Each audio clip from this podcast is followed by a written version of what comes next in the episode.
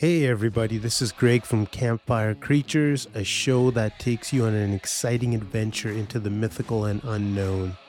Our stories cover Bigfoot ghosts, folklore, and other worldly encounters. So sit back, relax, or do whatever it is you're doing and enjoy the show. Today's show is the first in a series called I Am Bigfoot. I hope you like it and come back to listen to more episodes. Chapter 1 The Guardian. As the leader of the Bigfoot tribe, it was Azukah's responsibility to keep his people safe and ensure their survival.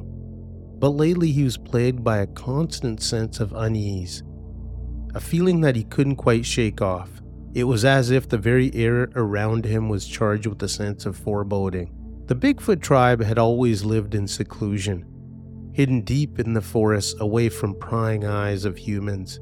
It was a tradition that had been passed down through the generations, and one that had served them well.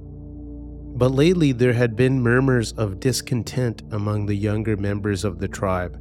For thousands of years, Bigfoot remained concealed by utilizing interdimensional travel and mind control techniques. The mind control method primarily relied on bewildering humans. The speed at which Bigfoot traveled had most humans believe that they were imagining them. Their ability to blend into the forest made it almost impossible to spot, even if a human passed within a few feet of them. Bigfoot were not unlike humans in caring for their young and elderly. The only way Bigfoot could keep their identity and evidence of their existence hidden was by not leaving behind any traces of their physical bodies. Bigfoot that pass away were always taken back to other dimensions, and their life was commemorated with a single foot cast with their name etched on it. You may think, why would a Bigfoot, a super intelligent species, keep a foot cast of their fallen? Well, the answer is somewhat strange and respectful. Humans have an infatuation with Bigfoot footprints and are enamored with the large size and take great pride in finding such tracks. This was an intriguing concept, an occurrence in the Bigfoot community, and led to the act of them casting their loved one's feet as a keepsake. As the number of humans increased exponentially over the past decades, their relentless march and so called growth meant that forests were being decimated and pockets of safety for Bigfoot and other creatures were few and far between. As this human onslaught continued, younger Bigfoot did not want to be pushed around anymore and wanted to stake their claim for peaceful coexistence. Little did they know, however, of the cruelty of the human species.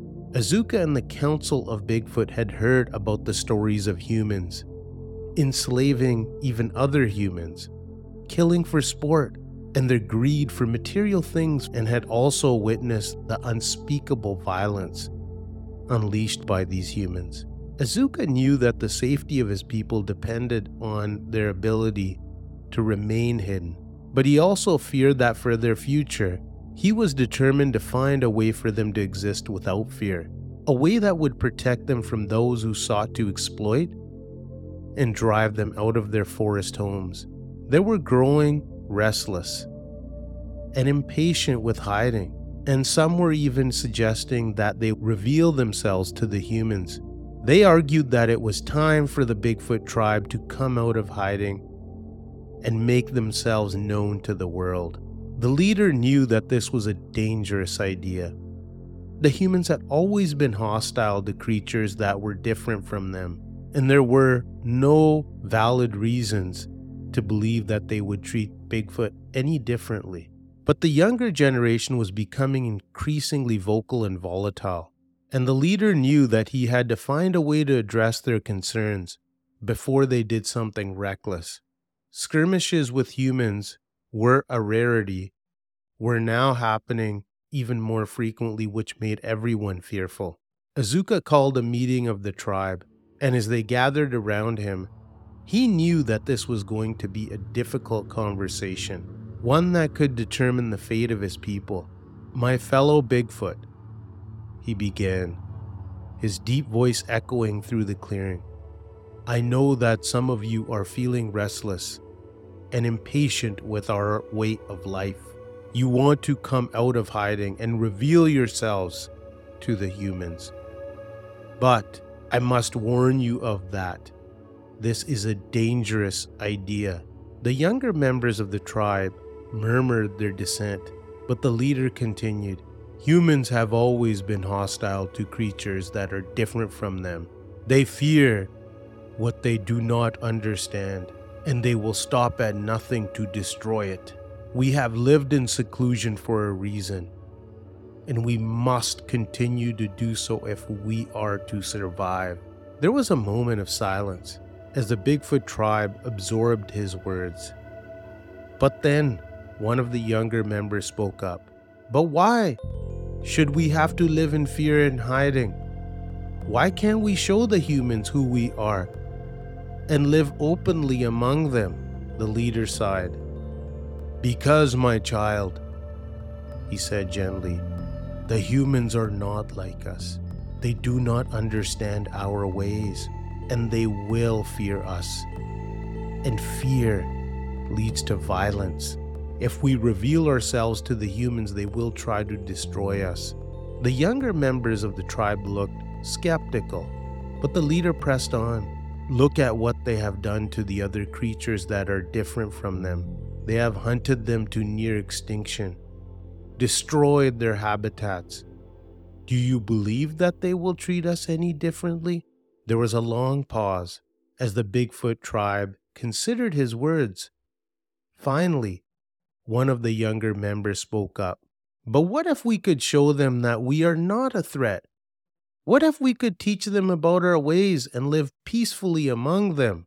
The leader sighed. He knew that this was a long shot, but he couldn't deny that it was an appealing idea. It is a noble thought. But, my child, he said, it is also a dangerous one. We cannot trust the humans to treat us fairly. They are capable of great kindness, but they are also capable of great cruelty. We must be careful. The meeting ended on a somber note. The leader couldn't help but feel a sense of unease. He knew that the younger generation was becoming increasingly impatient and that something needed to be done to address their concerns. But he also knew that revealing themselves to the humans was not the answer. As the tribal meeting had ended, Azukah decided to go off on a walk to clear his mind. Not paying attention to what was transpiring around him, he suddenly heard a commotion up ahead. He quickened his pace and soon came up on a group of humans who had stumbled upon their hidden enclave. The humans were armed with guns and were shouting and waving their weapons in the air. Azukah knew that this was his worst nightmare come true. He stepped forward trying to calm the humans down, but it was useless. They were in a frenzy, and nothing he said seemed to reach them. His sounds, his gestures were of peace. He could hear them shouting and yelling, and was able to catch a human's voice saying, Kill this beast! I'm sure they're the ones killing our cattle. Suddenly, one of the humans raised his gun and fired. The bullet grazed the leader's arm, and he stumbled backward in pain. The other Bigfoot rushed to his side, trying to protect him from the hail of bullets that were now raining down on them. It was a futile effort. A barrage of large caliber bullets had come down upon their leader. Azukah fell backwards, feeling the intense pain all over his body. In the chaos that followed, the leader realized that his worst fears had been realized. The humans would never understand them, and they would always see his people as a threat. As he lay on the ground, wounded and helpless, he knew he had to make a difficult decision. He had to find a way to protect his people, even if it meant sacrificing himself. Mustering up his strength, he called out to the other Bigfoot and gave them what might have been his final instructions. He told them to scatter and hide, to flee deep into the forest, and ordered them to never reveal themselves to the humans again. The Bigfoot obeyed, and soon the forest was empty once again. The leader lay there bleeding and alone. knowing that he had done everything he could to protect his people. As he closed his eyes and started to focus using his ability of mind speak, he was able to confuse the humans. In a matter of seconds, the humans could no longer see the Bigfoot, only traces of his blood, and had a sense of urgency to retreat. This gave Azukah enough time to sit up and escape. As he slipped away into the forest, he knew that Bigfoot would survive. He knew that they would continue to thrive in the hidden corners of the world where they really belonged. Azukah had to take a break. As he tried to cross the steep valley, he bled profusely and was weak. He laid down in some overgrown grass, bleeding and barely conscious, but he suddenly felt a strange sensation. It was as if his body was changing, transforming into something else. He tried to sit up, but he couldn't. His body was too weak, and the transformation was too powerful. His body grew larger. He changed color from an auburn brown to a silver. He realized with a sudden shock that he was becoming a guardian Bigfoot. His sacrifice triggered a transformation that gave him greater physical prowess and other abilities he was yet to discover. The other Bigfoot found him. They were awestruck at the sight of their leader's transformation. They watched intently as he stood up, towering over them, a true giant among giants. The leader looked down at his people, and he knew that he had been given a second chance. He would continue to lead them, guiding them through the darkness and helping them to survive and thrive. The Bigfoot tribe was stunned by the transformation, but they quickly accepted their leader's new form.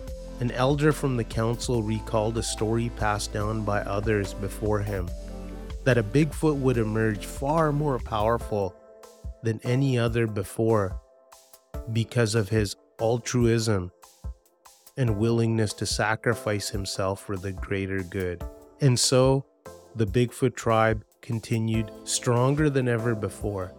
They lived in the shadows, hiding from the humans who would never understand them, but they did so with a newfound sense of purpose and determination. And even though the humans continued to fear and misunderstand them, the Bigfoot tribe knew they had their leader, who would help them find their way through the darkness.